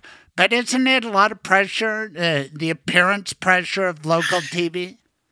It is. Uh, it, it is, and it isn't. I, am not. I, you know, probably for, the betterment of our audience, I'm not on the air every day. Um, I'm on the air on specific times and mostly with sort of long form investigative pieces or longer form pieces. So I'm not on the air every day. But I, I will say this, Craig, and I think it's important for the audience to sort of realize is that it's very apparent to me that um, you know that people people will say things to me or that won't say things to me that they would absolutely say to some of my female colleagues and I think that's just downright rotten. I think I think females in this business get it much worse than men, and I think it's important for sort of men to call that out. Um, it's a problem in this industry where people feel emboldened, and this this happens with high profile. Um, jobs anywhere, where it was in politics or radio or whatever. I think people call out women in a way that they don't, because I guess they feel more comfortable being able to do that. And I think that's just flat out wrong. Um, I've watched it happen at the station for far too long, where where like females like look. I mean, w- w- guys we'll, we'll, get we'll get comments about our coat or if our tie was crooked or whatever and sort of stupid things like that but women can get it much more get much more abuse than that and I think that's sort of indicative of where we are still as a society, where we sort of like feel like people feel still feel emboldened to like be more direct with their criticism of women, and I think that's unfortunate. Well, I know you're well grounded. You got a wife that loves you. You got a child that loves you. That's who you have to please, and you have to kind of just uh, ignore the critics, realize there are trolls. I can tell you love your job, and that's great, and I hope you use this as a tape to give to the new owners and say, hey, I'm ready for the big executive office. yeah, I, I, think I, I think my bosses are well well aware of this. Uh, I've got too much journalist in my in my heart and soul, and for me to sort of like switch over to like full boss mode, I think that's going to be really really tough. I love I I I, I, I love what I do. Uh, I'm a journalist at heart. I love writing stories. I love getting to meet fascinating people, and I love exposing things that are wrong. Um, I think that's a critical role of journalism, and I love that I still get to do that. I've been here 20 years, and uh, I I'm having more fun now than I've ever had at this place, and I love the fact that I get to say that. I love that you're on the podcast. If people were to Google you, Chris Vanderveen, what should they put in? Hospital billing. You were famous for that. What are the other stories? That you want people to watch on YouTube, Nine News, wherever?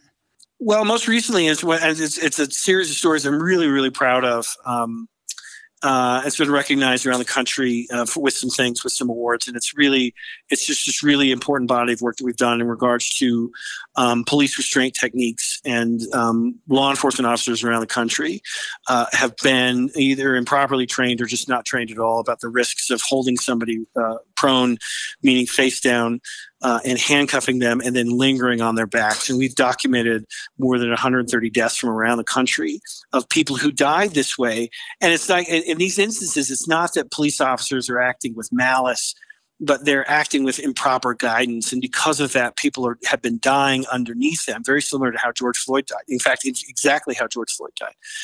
And because of that, uh, a number of people have lost their lives. And then we've, we've we've found uh, more than I think it's now more than 180 million dollars in settlements and verdicts as a result of these deaths. So it's costing cities uh, and it's costing places like Minnesota and here in Colorado. We've had a number of these deaths uh, where it's costing money and and more importantly, it's costing lives. And I, I'm really proud of the work that we've been able to do that to shine some light on this problem. It's not a political issue it's not it's not even an it's not even an anti-comp issue. It's about training and i love the fact that we get to expose those types of things.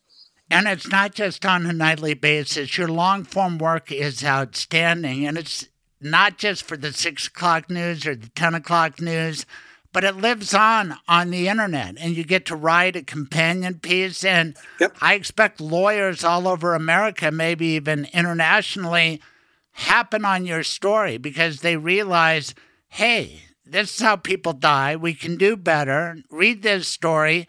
Have you thought about the impact that you make on issues of of extreme consequence? You are saving lives. I love I love that. I love that idea that we can sort of like bring a story out and sort of say, "Hey, here's something that is wrong." And like like you know, there's a lot of nuance to the story, but back, I mean, in 1995, the U.S. Department of Justice told law enforcement officers around the country to stop doing this, and yet for, for a variety of reasons, the message never fully got out, and a lot of people continued to die, including George Floyd, because they they were underneath officers, under the weight of officers, and they were held prone, handcuffed, face down and because of that, yeah, I, I, I, am proud of the work that we did there, and I am proud of the fact that we've gotten call. I've gotten calls from lawyers from around the country um, that have tried similar cases, and I, it's it's you know New York Times cited our work back in November, um, and the fir- really became the first national newspaper to do an investigation on the investigation that we'd already worked two years on. So yeah, I'm really proud of that. You should be. I'm proud of having you on my podcast. I hope you had a good time. This is great. Thank you, Craig. It's good to it's good to chat with you, and uh, it's uh, you know it's uh, it's it's an interesting world we live in, and I'm glad we have people that feel passionate about sort of like talking about these difficult subjects.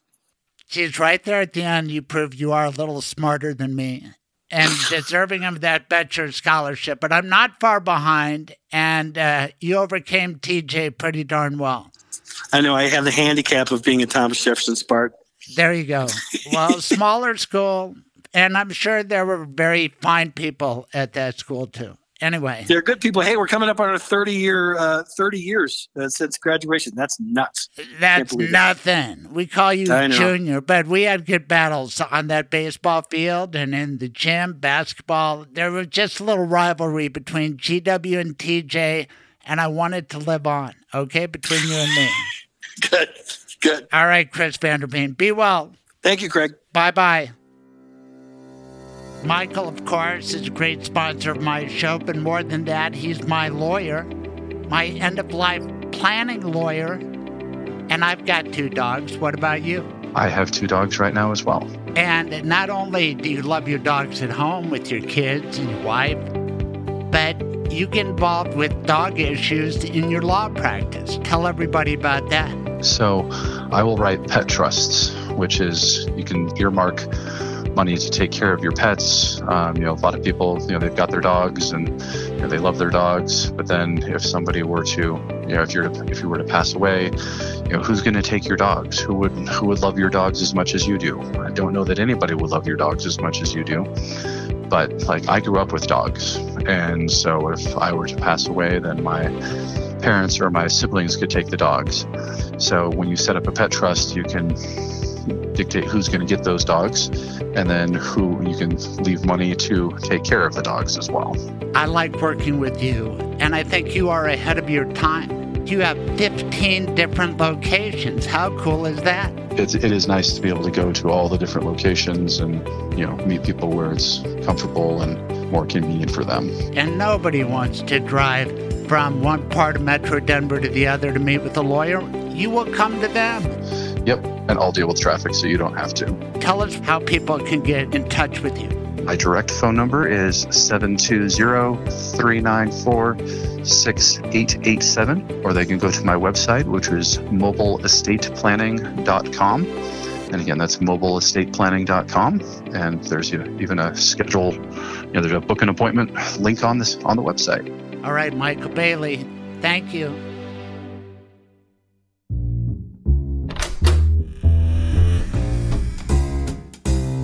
Welcome to Craig's Lawyers Lounge.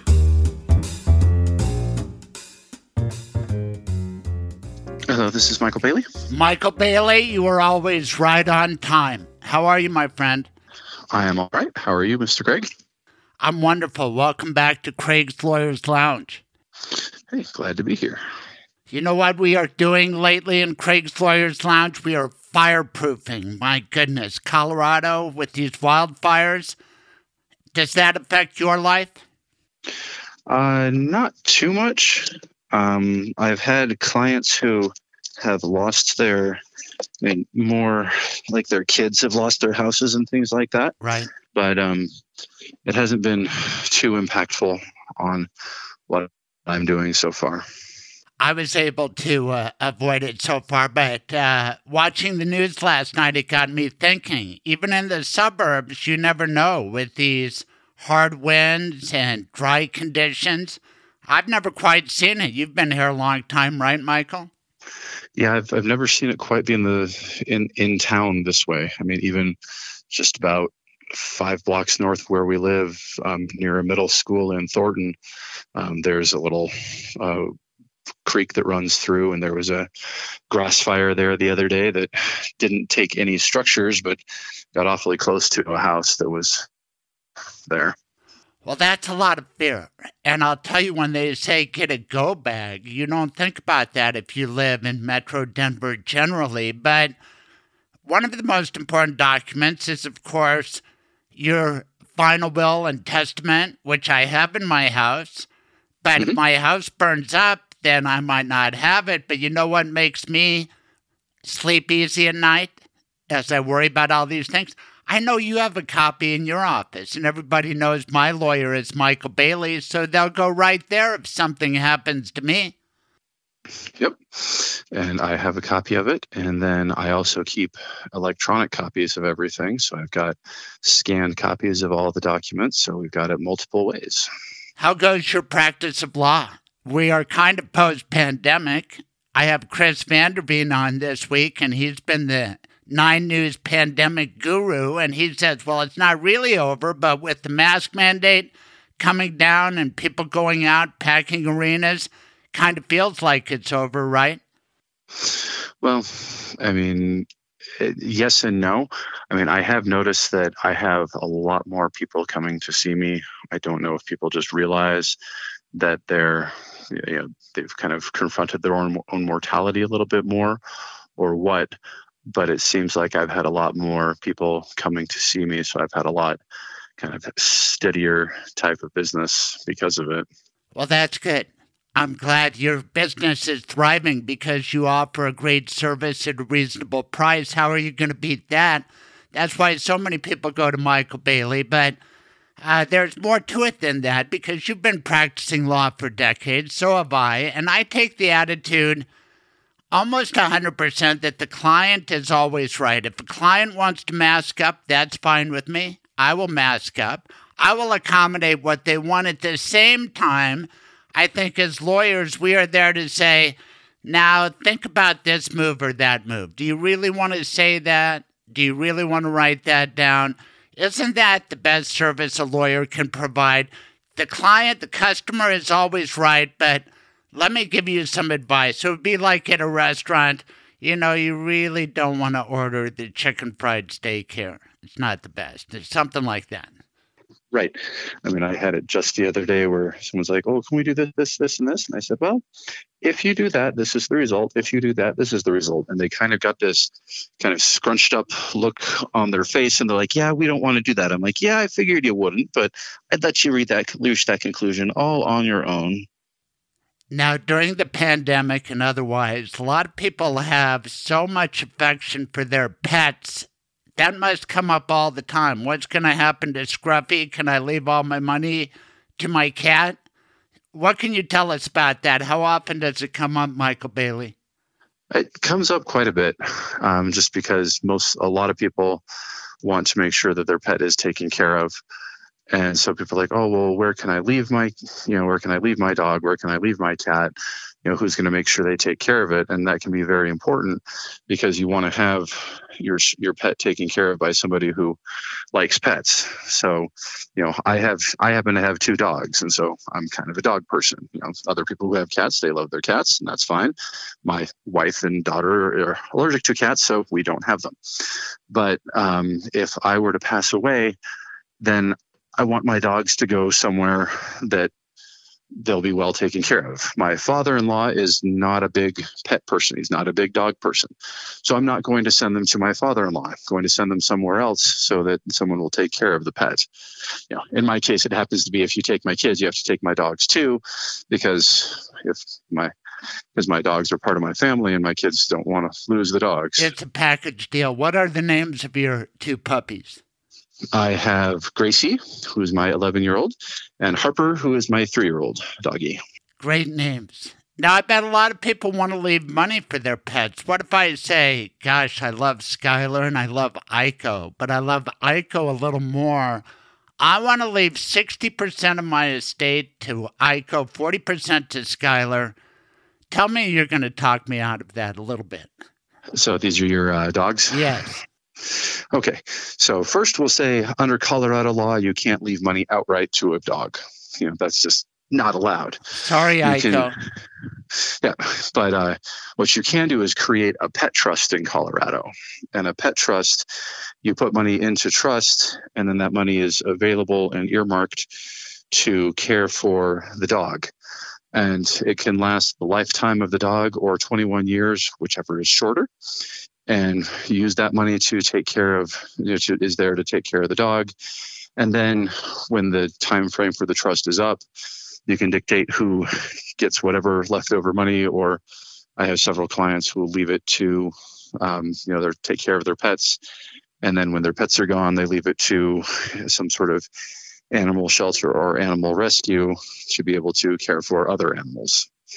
So how cool is that yeah it's pretty you, neat. You just taught me the significance of the number 21.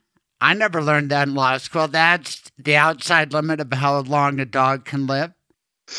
Well, it's it's the outside limit of a pet trust. Nice. It's sort of like the rule against perpetuities and like blackjack. You got to live 21. That's right. You know, blackjack is a is a great game, especially when you play it for fake tokens and don't lose money on it, like I would if I tried to play for real money. But you know, honestly, just... that's what I like about you, Michael Bailey. I mean, one, you're tall, you're handsome, you're personable, but you're trustworthy because I don't think you have vices. I don't see you ever getting in trouble with gambling or drinking or anything other than loving your family too much. Well, you know that you're you're not accounting for a delicious cookie or a tasty cake. Oh, That's a weakness. So, yeah. yes, I I like cookies and cakes. You know, if that's my vice, I think I'm doing okay.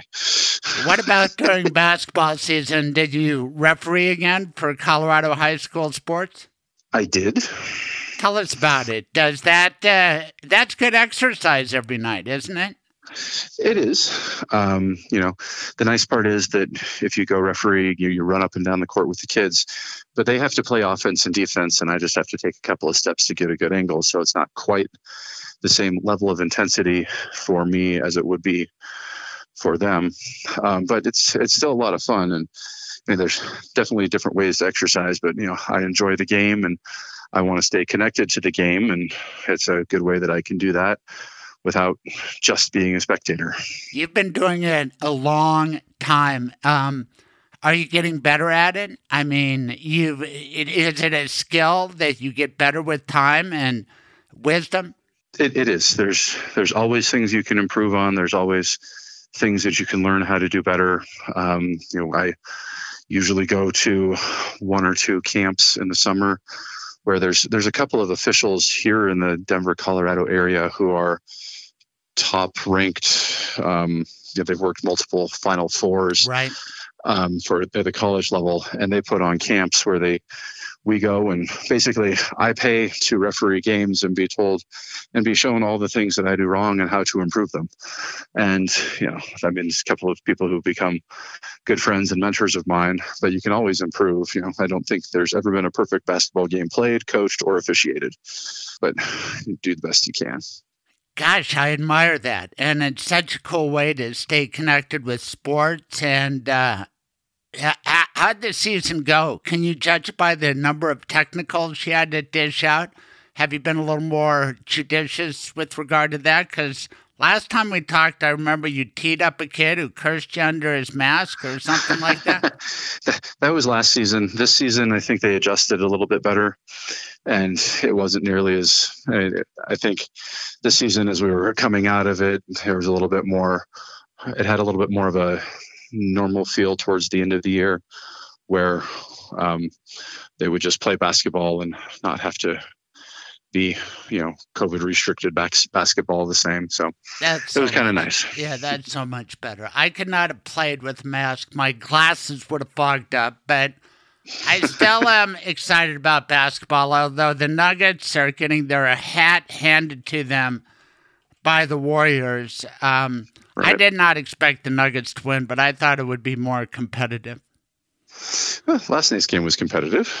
It, it, it was, but it really felt like Golden State could win whenever they wanted to toward the end. Right, right.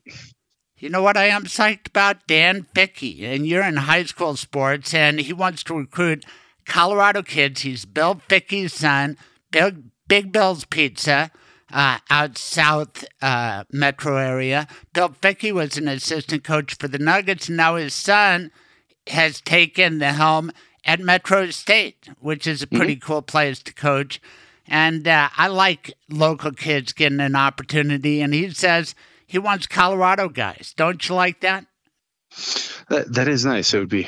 It's kind of like when uh, Chauncey Billups picked or picked uh, CU to go play his college ball. I mean, Chauncey could have played anywhere, but he picked Colorado. It's like, hey, come on, let's try and build Colorado so we can have some good basketball connections here in Colorado instead of it goes off to all the other states. You know, 20 years before Chauncey Billups was unanimous All City at GW, there was a mm-hmm. guy you're talking to who was at GW as well. Now, Sox. Walseth said to me, "You could come up here, and if you make the team, we're going to give you a scholarship." I said, "Well, couldn't I do that at UCLA? I mean, come on, where's?" but he was probably right. I was more likely going to be a lawyer than any kind of professional basketball player. But you know what you've done with your life that's different than me? A lot of things, but I was born in Colorado, 4th mm-hmm. generation. But you moved here and you made this your home. And now you have a business. You're well known all over Colorado. And you really service people all over Colorado. You're a Colorado licensed lawyer. How and why did you choose to make Colorado your home?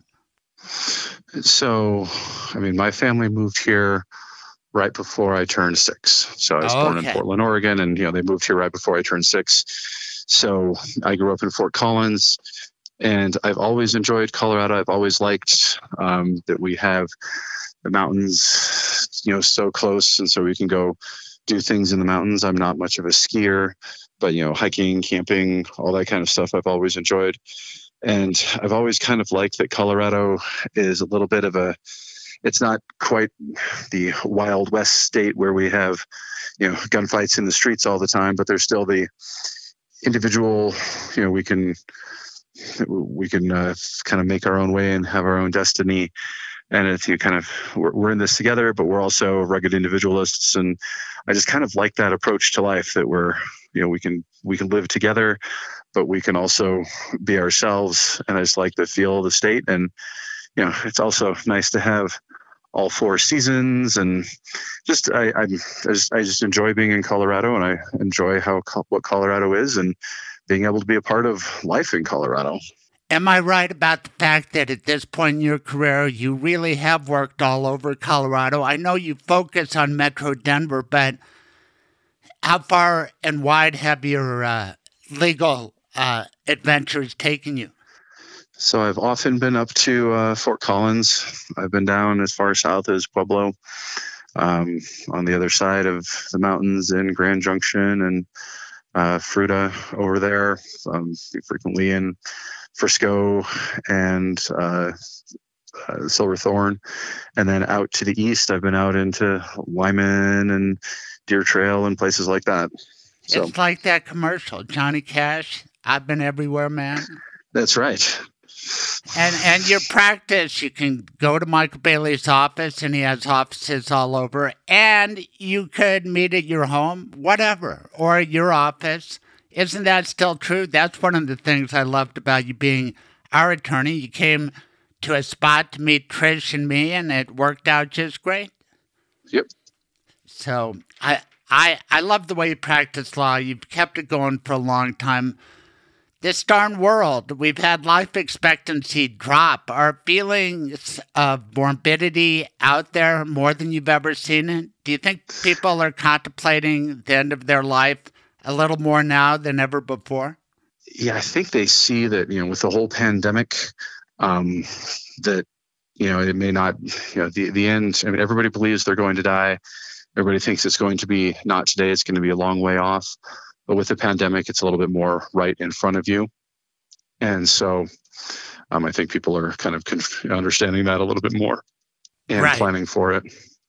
Yes. Uh, the news makes you think about death all too much. I'm really disturbed about what's going on with Russia's war against Ukraine. I don't know Right. if you have thoughts about that, but if you do, let loose.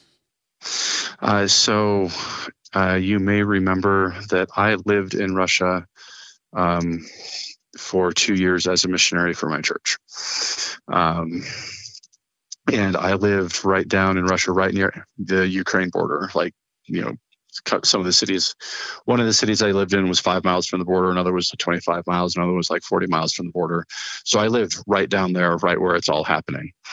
And I find that you know my friends who are still there and the people that I know who are still there, whether they are in Russia or you know moved 15 miles to the west and are in Ukraine, they're like, yeah, I'm not sure how I became an enemy because I've moved 15 miles to the west. But they think it's they think it's dumb. They think it's ridiculous. They're like, look, we're just trying to live our lives here. Why in the world are we having a war that's being waged by a politician who has no clue about or you know just doesn't care about how it affects people and i feel especially bad for the poor soldiers because military service in russia is compulsory so they don't really have a choice they're like nope you're going to go fight here and they're like eh, great well i guess we'll go do this but um, uh, it's just not a good not a good situation all around i mean in general i'm against war but um, you know, this one especially, I'm like, why are you you're, you're fighting your you know, who really are your brothers and your sisters? I don't. It doesn't make any sense to me. It's a terrible thing. It's hard for me to contemplate. You know so much more about it. You have friends and you stay in touch. Are you sometimes worried? Oh my gosh, I hope nobody's listening. I hope this doesn't get them in trouble. And it's kind of like what you said about Colorado and freedom. I mean, you and I are talking and broadcasting to the world. But if we were in Russia right now, we'd have to think about it now, wouldn't we? Most of the um, contacts that I have with them or with my friends over there are through like Facebook or other means. So, you know, we kind of talk in generalities about it. We don't necessarily call each other. There's a nine hour time difference and things like that. But it's it's definitely uh, not the most pleasant of things to have to try to discuss. Right. But Michael Bailey is used to talking about death and the end of your life. He hopes you live a long time.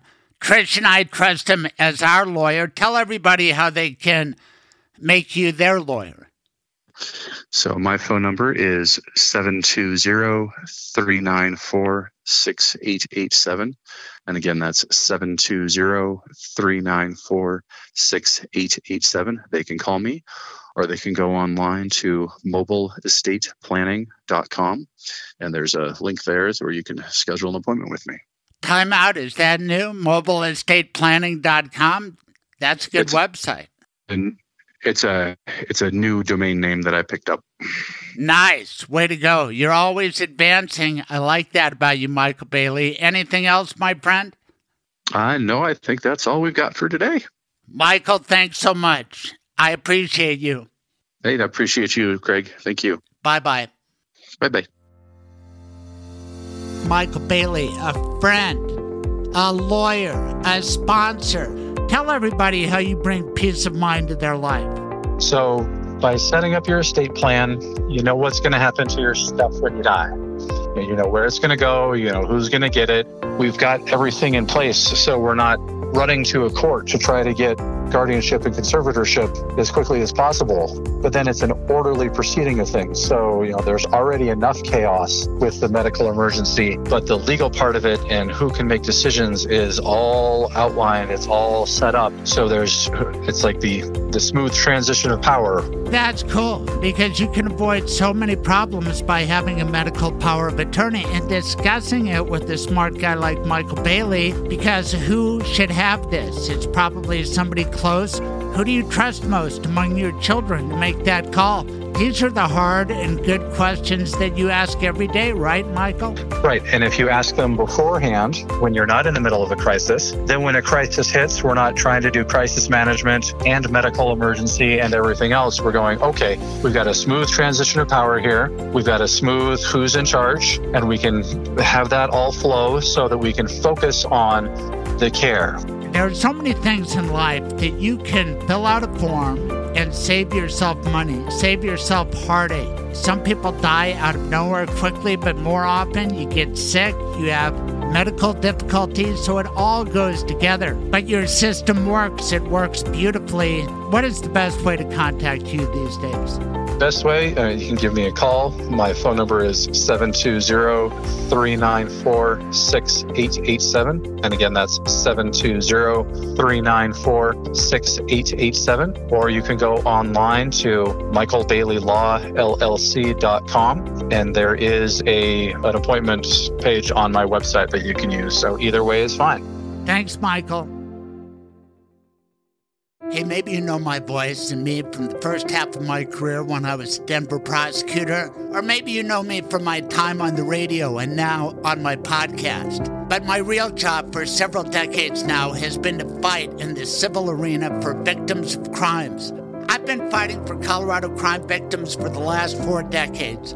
If your life has been damaged through the misconduct of others, there's a great new Colorado law and it's for you. It allows victims as far back as January 1, 1960, to hold accountable the perpetrators and the organizations that allowed it to happen.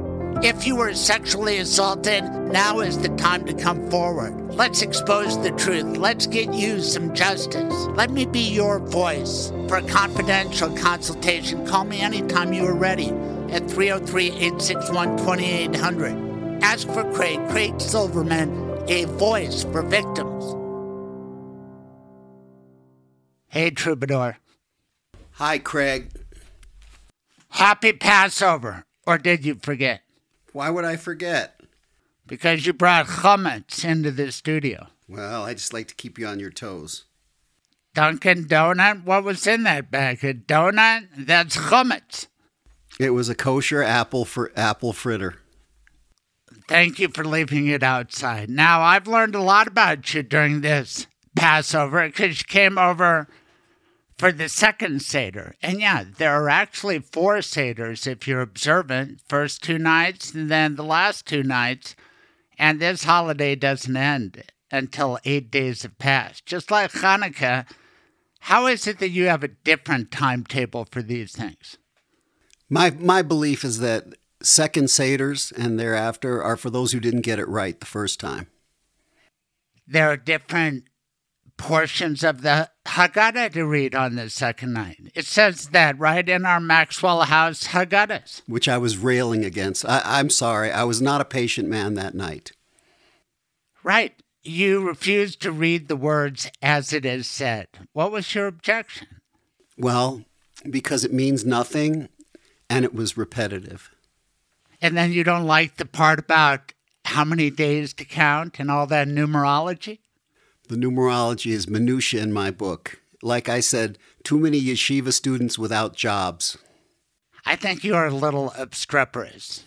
That's okay. I am feeling that way. I just, you know, that's that's just my thoughts. But I will, I will say you led a beautiful seder, and Trisha's brisket was great. The whole meal was wonderful. Right. And we had Brad Stern over, and Trisha's brisket won because you forfeited. What was up with that? All you had to do was bring a little taste of your brisket over, but what's the expression? You wimped out? No, here's what's going to happen with the brisket, okay? As you say, the brisket bake off. The brisket bake off is going to happen when you come to my house, and I will give you some of my brisket, okay, which I froze and I'll thaw. But I don't want your wife to be there when you have my brisket.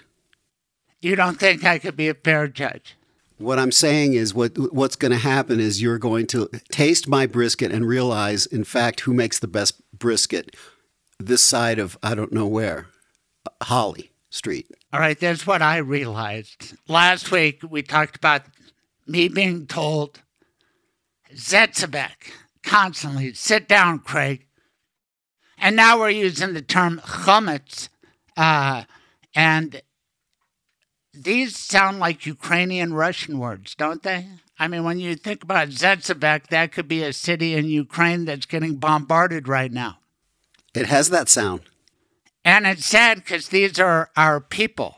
And not so much you, although maybe on your mother's side, but your dad came from Germany, and I'm reading the book recommended by Rabbi Zwerin called Bloodlands about all the crap that happened in Eastern Europe. And it's still going on today.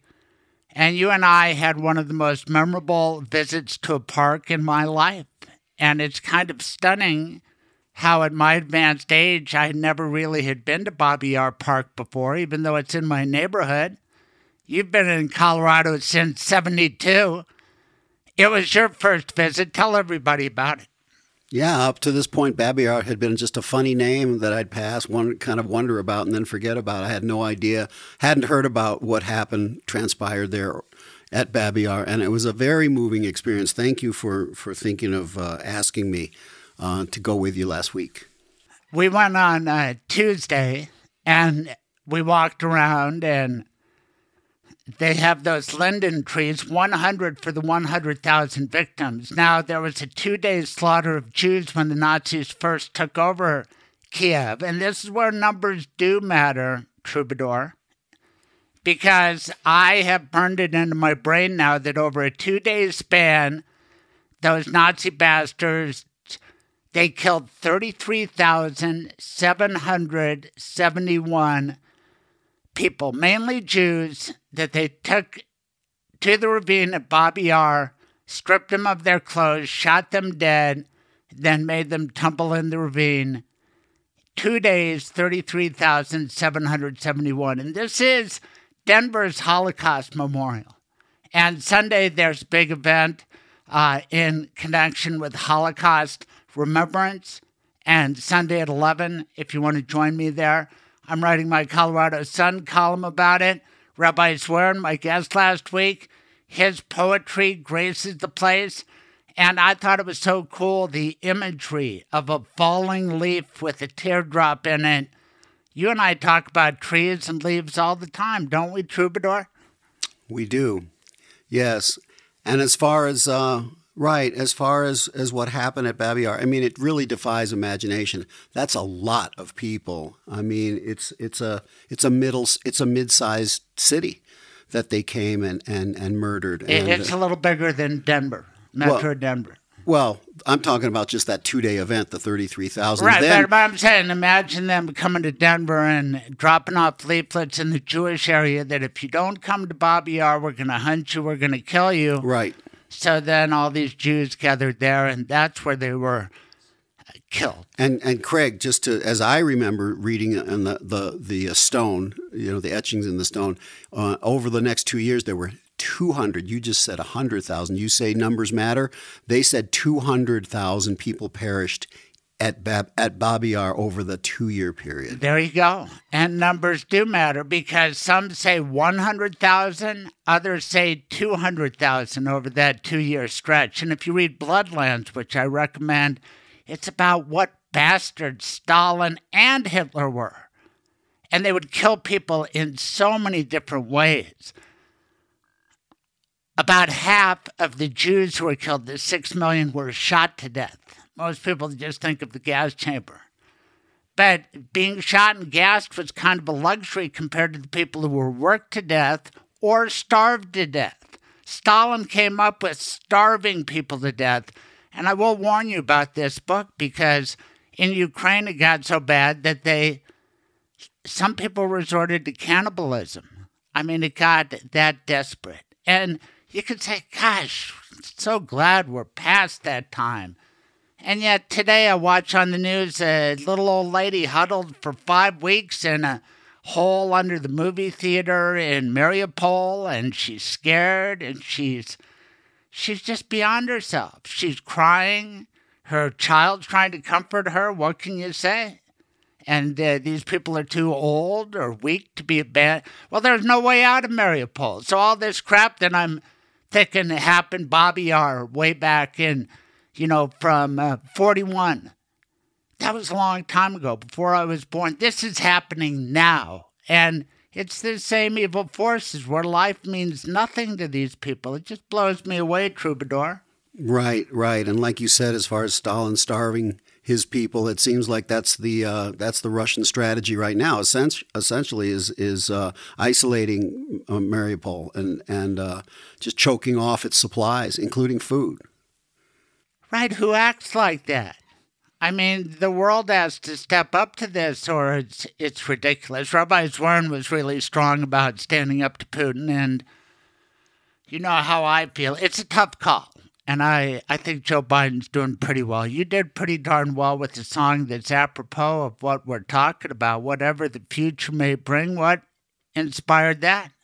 Um, my mom's uh, had not. My mom was sick at the time and had, uh, but she was. I could see that she wouldn't be living very long. It was. It was written right near near the time of her death. Oh my gosh! And uh, I mean, the words are haunting, and you have an optimistic attitude. Who knows what the future holds, but here it's kind of sadness and how you're going to get through it. And you got to keep the faith. And to me, you pray into the Lord. And then toward the end, you say, I'm not talking about religion. What's up with that? I didn't, well, because I'm not, I don't consider myself religious. Um, in the sense that I'm I'm not uh, an active temple goer, and um, and for the same reason I was railing against the the Haggadah and even the idea of a second Seder. So, um, but the spirit, the spiritual quest, longing for, um, you know, f- f- for, um, I I guess, uh, um, It's like what you talked about in your other song. It's better to believe. It's good to believe. It's it's like what I was talking about, right? In this case, I was the what what what my mom was going through was very painful, and and by by the same um, token, my my father, my whole family, it was a hard time. So we, you know, yes, it was a it's a it's a it's showing faith that that the future will bring life in its sweetness again. Right. Because your mom, um, she did suffer. Your whole family suffered. And then she passed away. And uh, life goes on. Same with Ukraine. I hope we get past this and in a good way. Because if it goes in a bad way, it's not good for anybody. Your song is so beautiful. Again, you bring in background singers at the end. Do you remember that? Who they were? Yes, yeah, that was Liz Ager. She she um she she harmonized with herself. That's one woman, but she did some beautiful harmonies. And I don't want to take you on toward the end of Passover, but you are one of the most religious people that I know. Not in an organized religion sense, but just with this song, talking to the Lord. I mean, uh, what else would that be? Right. There's a lot we don't see in in this in this life, and and so I like alluding to the the mysterious, the unknown. Well, there's a beautiful song, perfect for the times. Once again, a gift from our troubadour, Dave Gunders. Give a listen to whatever the future may bring. Thank you, troubadour. Thanks, Greg.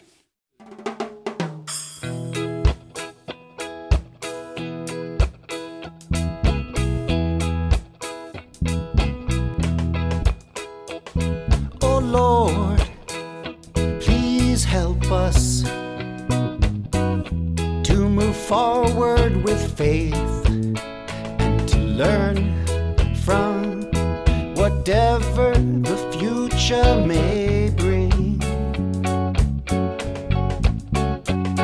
Oh Lord, please help us to move forward with faith and to learn from whatever the future may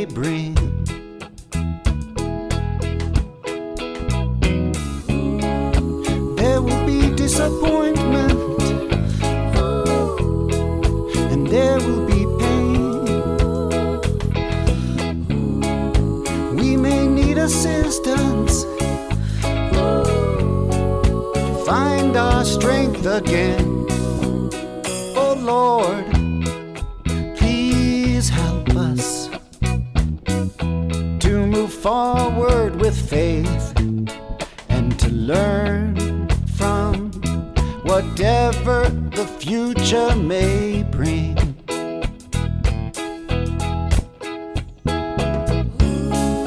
If we must face failures, let there be successes too. Every day, be it sun or be it rain, help us learn gratitude.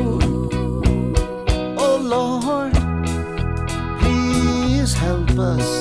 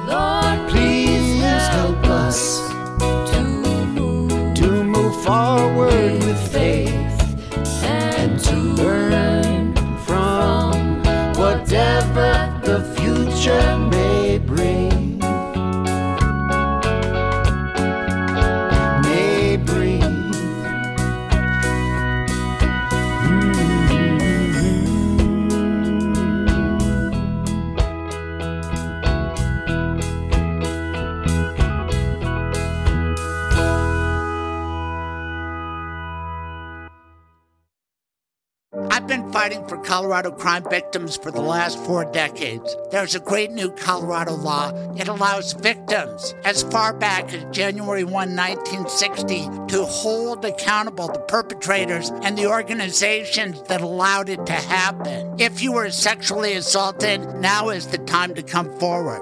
Call me anytime you are ready at 303 861 2800. Ask for Craig, Craig Silverman, a voice for victims. Hey, if you like this show, please shout it out on your Purple Apple podcast app. It would be so wonderful if you would scroll down, spot that place to leave a five star review, and your personal review. Kind words appreciated. Thanks so much. Tell your friends.